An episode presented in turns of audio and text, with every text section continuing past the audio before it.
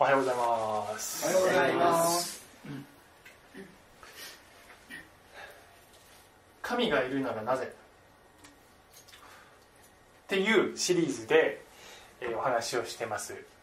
で今日が3回目なんです、えー神様がいるならばなぜこの世にこんなに悪が満ちていたりまた悪い人のえー被害被害を被る人がいて、えー罪もない人がね被害に被ったりして、えー辛い思いをしたりするのか。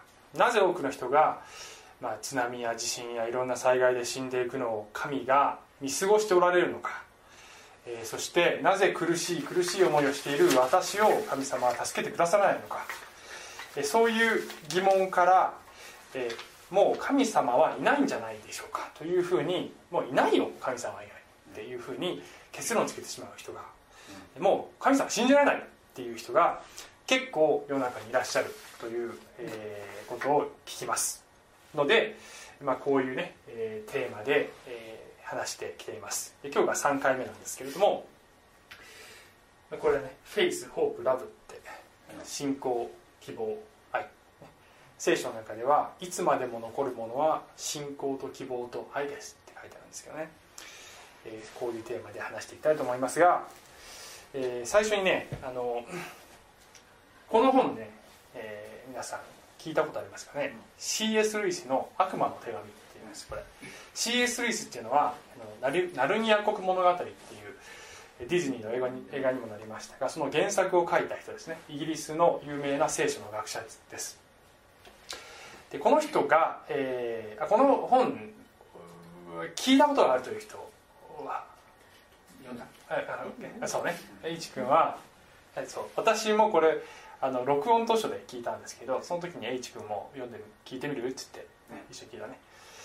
でこれはですね、えーあのこのね設定は先輩の悪魔が後輩の悪魔に人間をうまく誘惑するにはどうしたらいいかっていうことを指南する手紙を書くというその手紙の内容がこの本になってるっていうそういう設定の本なんです。そう。聖書ではね悪魔の中に先輩も後輩もないと思うんだけど まあそういうね設定で書かれてある。人間を神様から離すためにはどうしたらいいのかって言ってあの後輩の悪魔の名前がワームウッドっていう名前で出てくるんだけどワームウッドよこうするんだよっていうふうに書いてあるわけですね。でこの絵を見たり今言ったことを聞いたりするとこれはファンタジーなのかと、ね、子供向けのファンタジーなのかって思うかもしれないんだけどとんでもない。これはね難しい。難しい本。えー非常に、まあ、哲学的というか思索的というか、まあ、深い難しいことがね書いてある本なんですね。まあユーモアも含まれてるんですけど難しい。で特に私たち聖書を読む時ってこう神様の視点から書いてあって、えーそれを読む。そういうふうに考えるわけですよ。しかしこれ悪魔の視点で書いてあるわけです。だから神様を敵って呼んでるのよこの中では、ね、私たち悪魔のこと敵って言うでしょ？だけど神様のことが敵って言われてる。でね読んでるとわけわかんなくなってくるの。こんがらがっちゃって。でさらっと一回聞いただけだとこれどれぐらい理解できたかなってね。ねえエチ君どうですか？どれぐらい何パーセントぐらいこれで全部分かったよ。あいやそうだよね。頭いいからね。そうだよね。じゃあ今度あの来週までに簡潔にまとめてレポート提出してください。難しかった。難しいた。本面白いんだけど。うん面白いんだけどあー難しいね、えーしかしですねこの中に紹介したい、えーちょっと一部分があってね。先輩が悪魔先輩が後輩の悪魔にこういうふうに書くねワームウドよってねこれ後輩の名前です。ワームウドよ。勘違いしてはいけないと、ね、人が敵かっここれつまり神様のことね。かっこ神って書いてるのは私です。皆さんが口内するかなと思って。人が敵つまり神の意志を行うことをよもやよもや望まないのにそれでもなお実行を志してえ敵つまり神の痕跡が全然見えなくなったように思える宇宙を見回してなぜ自分は見捨てられたのかと問いつつもしかもなお従順に従おうとする時その時ほど我々の大義が危機に瀕することはないのだっていうわけ。分かります？よ意味。つまり悪魔にとってのね大義っていうのはこれ人間を神様から離す話してねこのこの地上を悪で満たして混乱に巻き込むことね。これが悪魔の大義ですよ。で人がこの世界を見回して神様はどこにいるんだと。こんなに世界がこんなひどいことになってるのに。私の人生がこんなひどいことになってるのに神様はどこにいるんだよって疑問を抱いてしまうようなそういう状況の中でもでも神を信じよう。でも神は生きておられる。でも神は正義の神であり愛の神だと信じる時。その時悪魔は我々悪魔は大ピンチなんだよ。後輩のワームウッドよって、ね、言ってるわけですよね。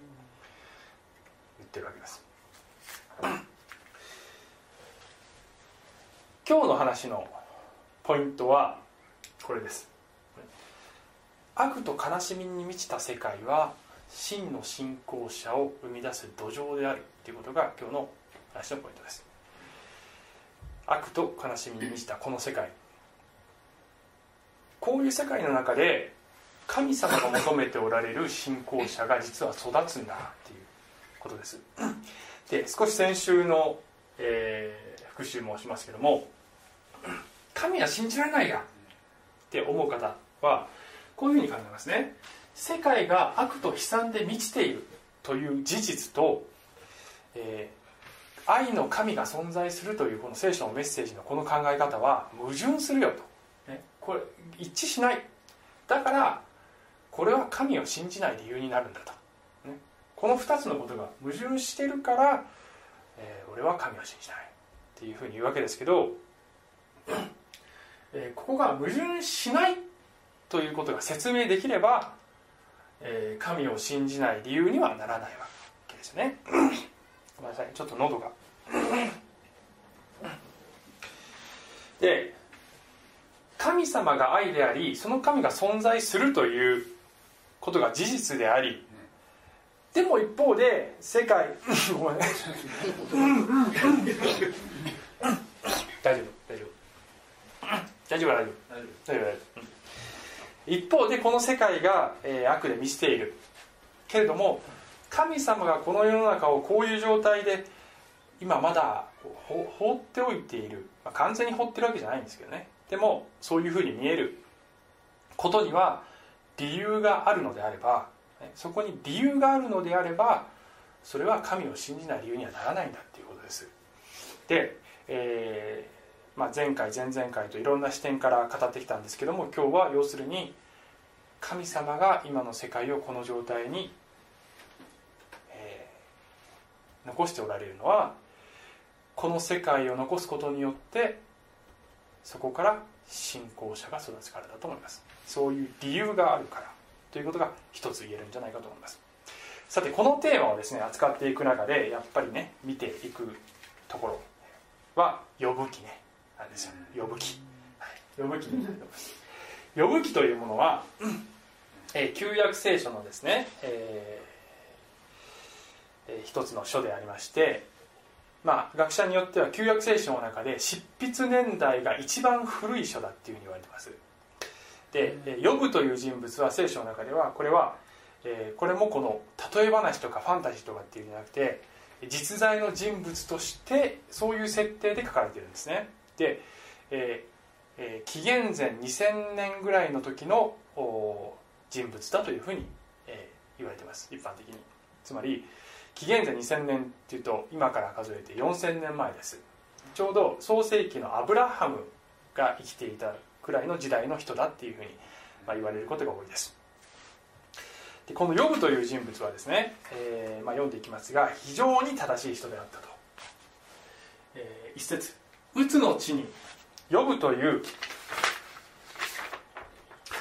名の人がいた。この人は潔白で正しく神を恐れ悪から遠ざかっていた。彼には7人の息子と3人の娘が生まれた。彼は羊7000頭ラクダ3000頭牛500区引きメロバー500頭それに非常に多くのしもべを持っていた。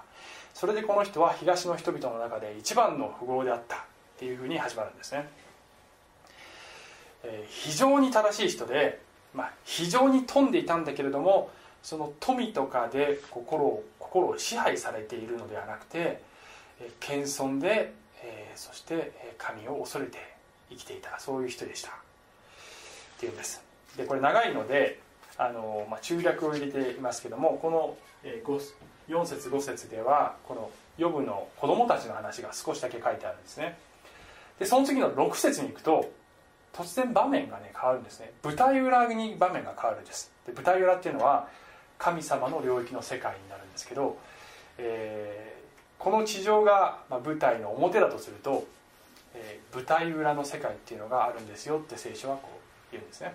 で私たちが見ているこの目に見える世界は舞台裏の目に見えない世界の影響を受けているんだっていうのが聖書のメッセージです。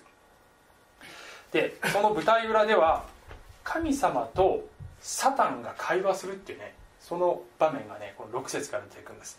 でちょっとそのね重要な部分8節から、えー、また引用してますが主た主はサタンに仰せられた。サタンというのは、まあ、簡単に言うと悪魔の大ボスですね。大ボスです。主はサタンに仰せられた。お前は私のしもべヨブヨブに心を止めたか。彼のように潔白で正しく神を恐れ悪から遠ざかっている者は一人も地上にいないのだがって神様がおっしゃるんですね。サタンは主に答えて言った。ヨブはいたずらに神を恐れましょうか。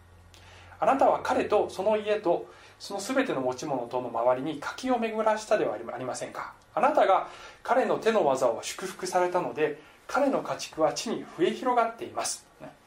ヨブヨブはすごく恵まれてるからだから神様信じてるだけでしょ？って言ってるわけですよ。11節。しかしあなたの手を述べ彼の全ての持ち物を打ってください。彼はきっとあなたに向かって呪うに違いありません。もう彼は剥ぎ取っちゃってくださいよ。そしたら彼の信仰はなえるでしょう。っていうふうにサタンは神様に挑戦するわけです主はサタンに仰せられた。では彼の全ての持ち物をお前の手に任せよう。ただ彼の身に手を伸ばしてはならない、そこでサタンは死の前から出ていた。っていうところでちょっと一旦切りますけどこのね神様と悪魔の、ね、会話を読んでまず思うのは私が思うのはですね私が昔思ってたのは神様とサタンって面と向かって会話とかするんだっていう そういうもんなのっていう。だってこ今も昔もあ悪魔はこの世の中をぐちゃぐちゃにしてんですよ。神様の前にサタンがいるんならぺしゃんこに踏みつけてやればいいじゃないですか。なんですぐそうしないの神様。ね。って思うじゃないですかでしかもこの場面では悪魔が神様を挑発してこうまんまと神様はねその挑発に乗るんだよね。あえてねあえて乗るんですよ。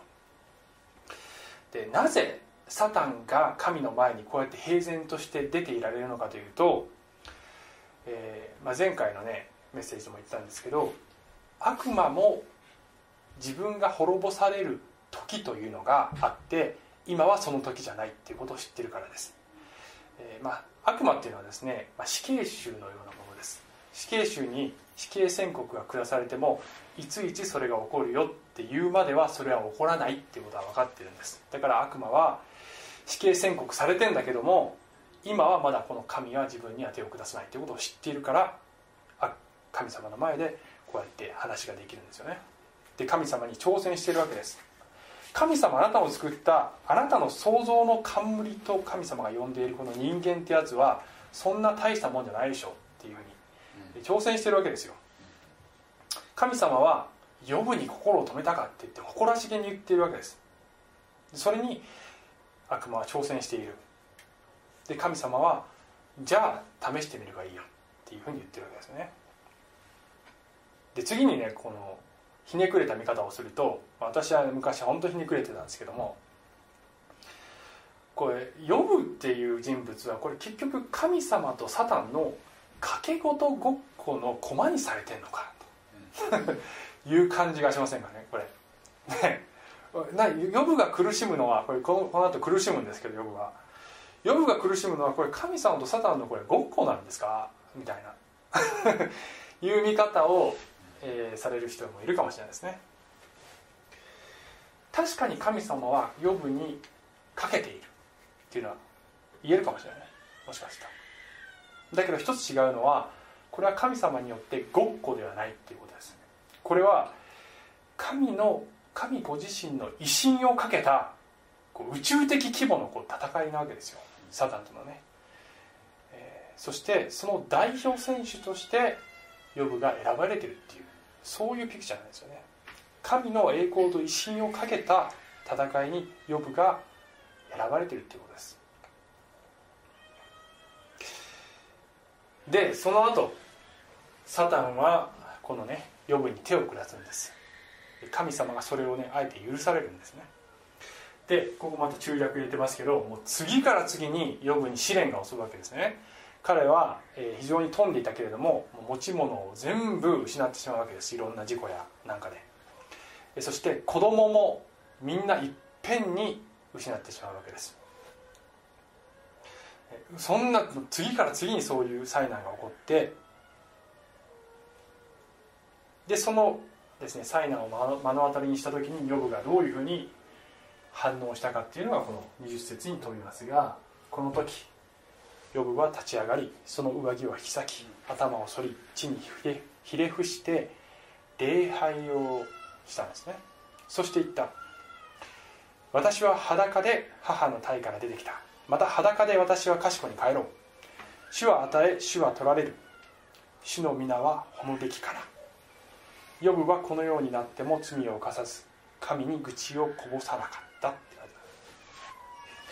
この話ねずっと続いてきましてヨブ記っていうのは42章まであるんですね。でこの後ヨブはさらなる試練にあってでそこからヨブ自身もものすごく悩みを、ね、こうぶちまけていくっていうシーンもあるんです。ででもねよく読むとねこう最後の場面でこれ実は呼ぶ記とねこう将来的に私呼ぶ記をもっと包括的にあの連続メッセージで語りたいなと思ってるのでその時にもっと詳しくしたいと思うんですが最後に呼ぶはあの神様からねよく読むと合格マークをもらうわけですね。あの読む迷うんだけど苦しむんだけど疑問を発するんだけど神を呪うことはしない。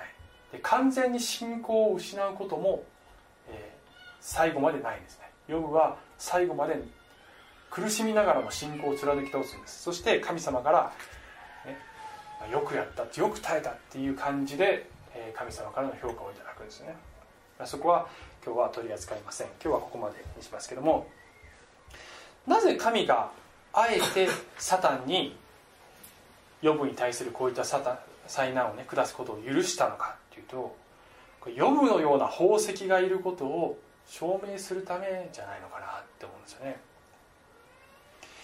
人間が何かを与えられて初めて祝福されて初めて神様を信じるのではなくて何も与えられなくても神を信じうるという、ね、そういう力が人間には与えられている。そういう選択が人間には与えられていてその選択をする人間がいるんだっていうことを神はサタンに対して証明しておられるんじゃないでしょうか。もう一つですね、えー、見たい聖書箇所があってこれはね新約聖書です。ルカの福音書で、え、イエス様がね、えー、人々に語るシーンですけどね。でこれはねリビングバイブル。これすごく分かりやすい、えー、言葉で書いてある、えー、訳なんですけども、えー、を使ってます。リビングバイブルを使いました。今日は。その方がねあの分かりやすいからこの場所は。ある日イエスは弟子たちにいつでも祈りまた答えられるまで祈り続けることを教えようと一つの例え話をなさいました。ある町にってイエス様が言うね。ある町に少しも神を恐れず人を人とも思わない裁判官がいました。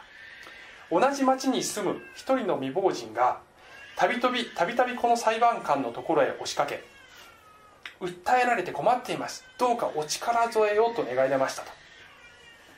裁判官はしばらくの間は相手にもしませんでしたがあまりのしつこさにとうとう我慢できなくなりました。彼は心の中でこう考えました。わしは神様だろうが人間様だろうがちっとも怖くなんかない。だがあの女と来た日にゃうるさくてかなわん。仕方がない。裁判をしてやることにしよう。そうしやもうわ煩わしい思いをしなくて済むだろう。主は続けて言われました。イエス様がこう言うんです。このように悪徳裁判官でさえ値を上げてしまうのならまして神は昼も夜もひたすら訴え続ける信者たちを必ず取り正しく取り扱ってくださるはずでしょう。そうは思いませんか？神はすぐに答えてくださるのです。ただ問題はメシアつまり救い主の私が帰ってくる時一体どれだけの人が信仰を持って祈り続けているかです。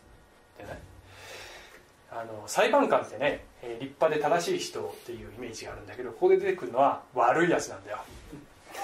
で困ってる人を助けようとも思ってないわけです。で私たち人間はイエスイエス様の言うものがたっぷり詰まった話だと思ってるんですけど私はね、私たち人間が神様のことを考える時にねこの悪徳裁判官のように思ってんじゃないのっていうことが少し前提にあるような感じがするんです。神様この世がこんなに悪で満ちているのにそして私がこんなに困っているのにどうして何もしてくださらないんですか？神様はこういう裁判官なんじゃないんですかっていうふうに私たちは思っている。そして神様に失望していることが多いんじゃないのかなって思うんですよね。でイエス様はこの裁判官を例に例えてこの悪徳裁判官でさえも、訴えてくる人に答えてくれるんならましてや神様は必ず答えてくれるよって言ってるんです。でそれの究極の形が実現するのがやがて私が戻ってくる時が来るんだよってイエス様言うんですね。イエス様は2000年前にこの地上に来られましたが聖書ではもう一度来るっていうふうに書いてるんです。でそれは世の中が終わる時だっていうふうに書いてるんです。それがいつかは分かりません、えー、しかし聖書ではこの世界はやがて終わりが来るっていうふうに言ってるんですよね。でその時に私はもう一度来るってイエス様は言うんですね。イエス様は問題はってただ問題はその時まで信仰を持ち続けている人たちがいるかっていうことですよ。この世の中を見て神なんかいないんじゃないかって信仰を失いたくなるんだけども私が来るまで必ず神はこの世を裁き公正を行ってくださる時が必ず来る。って信じ続けている人たちがどれぐらいいるだろうか。ってイエス様はおっしゃってるんです。そこが問題なんだよと。悪が支配していることが問題なんじゃない。その悪の支配に負けて信仰を失ってしまう神に失望してしまうかどうか。そこが問題なんだよってイエス様は言ってるんじゃないでしょうかね。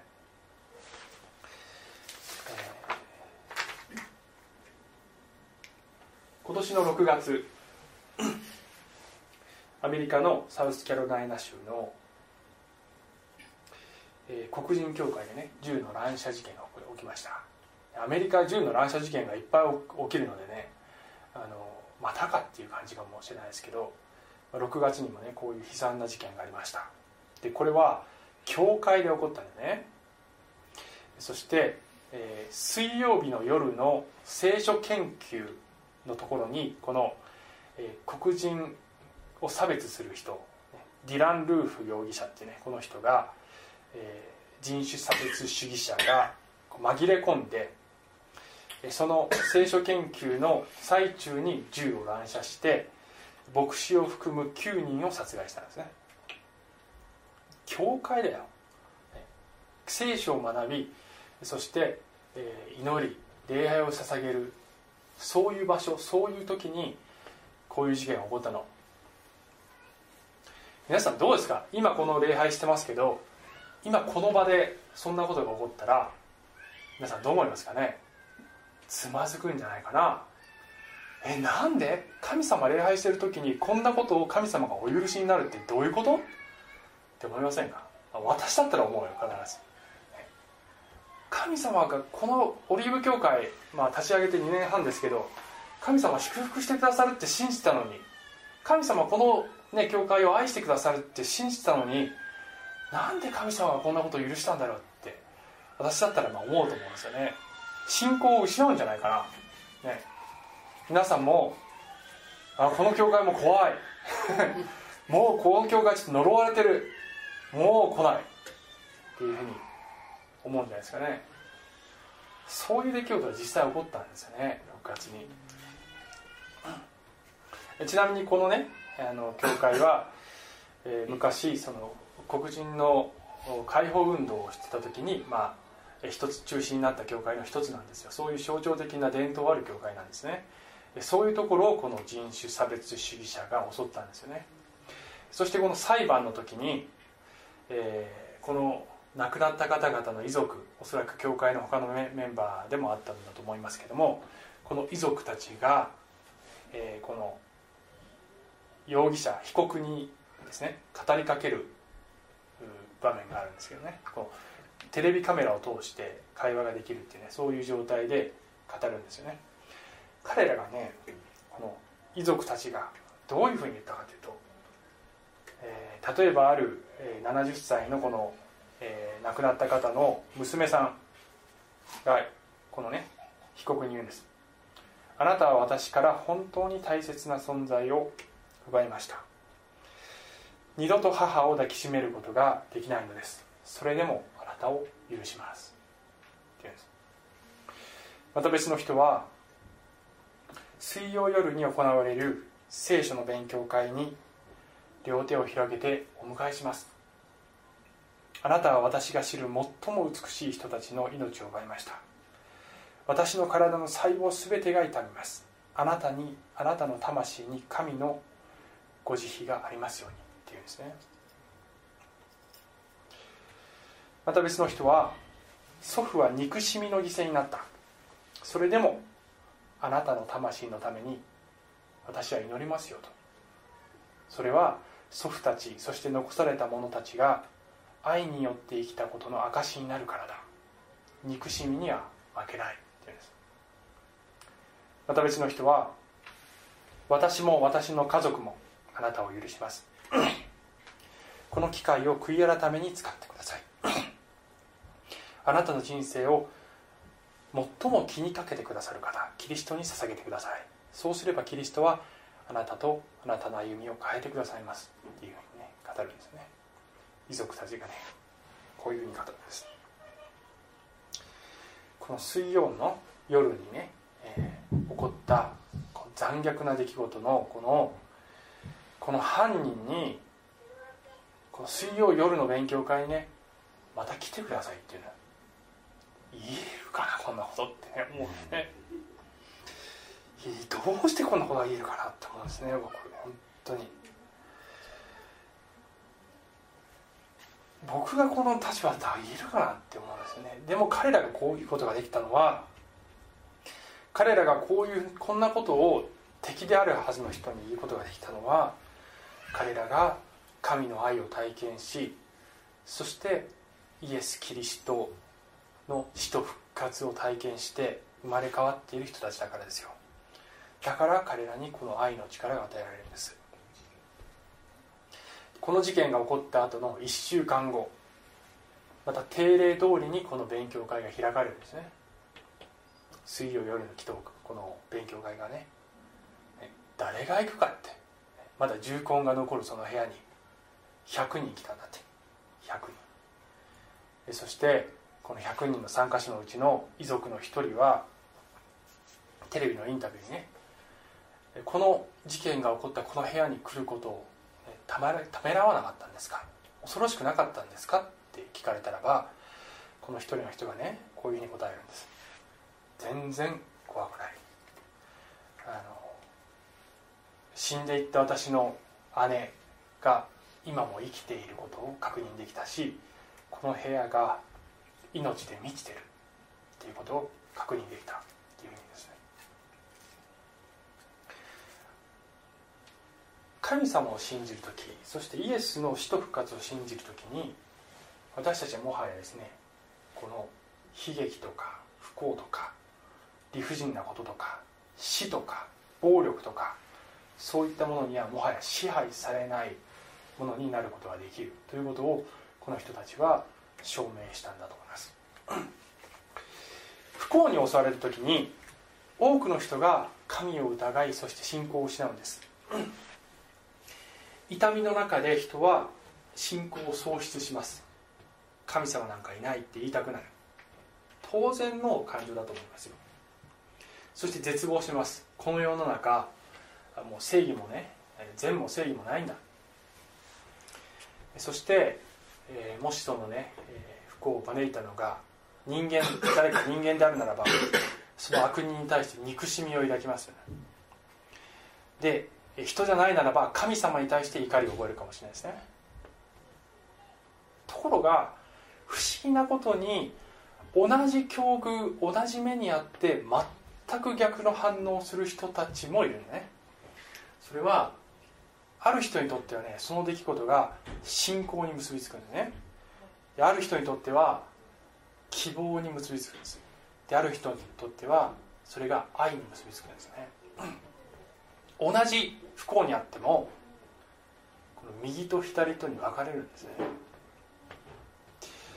私たちは痛みの中で神なんかいないって思いたくなるんだけどもその状況の中でそういうぐちゃぐちゃの泥沼のようなこの世の中の中でそれでもなお右側を選択することが人間にはできるっていうことなんです。そして私やあなたがそういう現実に直面してもそしてそういうニュースを聞いてもそういう世界を見ても私やあなたがこの右側を選ぶことでその時に悪魔が赤っ恥をかくんですね。そしてその時に神様の栄光が現れるんだと思います。なぜ神様がこの世界に悪があることを知っていてそしてその悪が多くの人を犠牲にしていることを知っていてなおそこに、ね、なおそれを許しておられるのか今の時、ね、それはある時には終わるんだけど将来いつか終わるんだけど。でもなお今なここ残しておられるのはその泥沼の中からこの上もなく価値のあるものが生まれるからだと思います。この上もなく美しい宝石が見出されるからだから神はまだこの世の中をこういう状態に残しておられるんだと思います。最後にねイエス様の イエス様のこの言葉を読んで終わりたいと思いますが イエス様これね十字架にかかる前の晩数時間前に、こういうふうに言いました。あなた方には世では困難がある苦難がある。しかし勇気を出しなさい。私はすでに世に勝っているって言いました。十字架にこれがかかるねイエス様ね。十字架にかかって敗北するかのようなその前にこれを宣言するんです。その前にね十字架の後じゃなくて復活した後じゃなくてそれが起こる前にイエスは勝利を宣言したんですね。私たちも同じことができると思います。私たちもこの世の中わからないこといっぱいある。だけどイエスを信じる私たちはすでに世に勝っている。だから勇気を出しなさいってイエス様は言ってくださっているんだと思います。お願いします。愛する天のお父様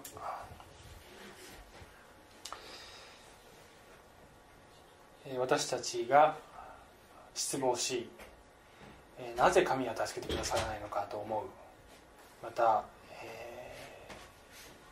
神様の正義や神様の愛を疑いたくなるようなことが渦巻くこの世の中でそれでもなお信仰と希望と愛を持ち続けることができるようにそれを選択することができるように、えー、助けてください。イエス様のお名前によってお願いします。アーメン。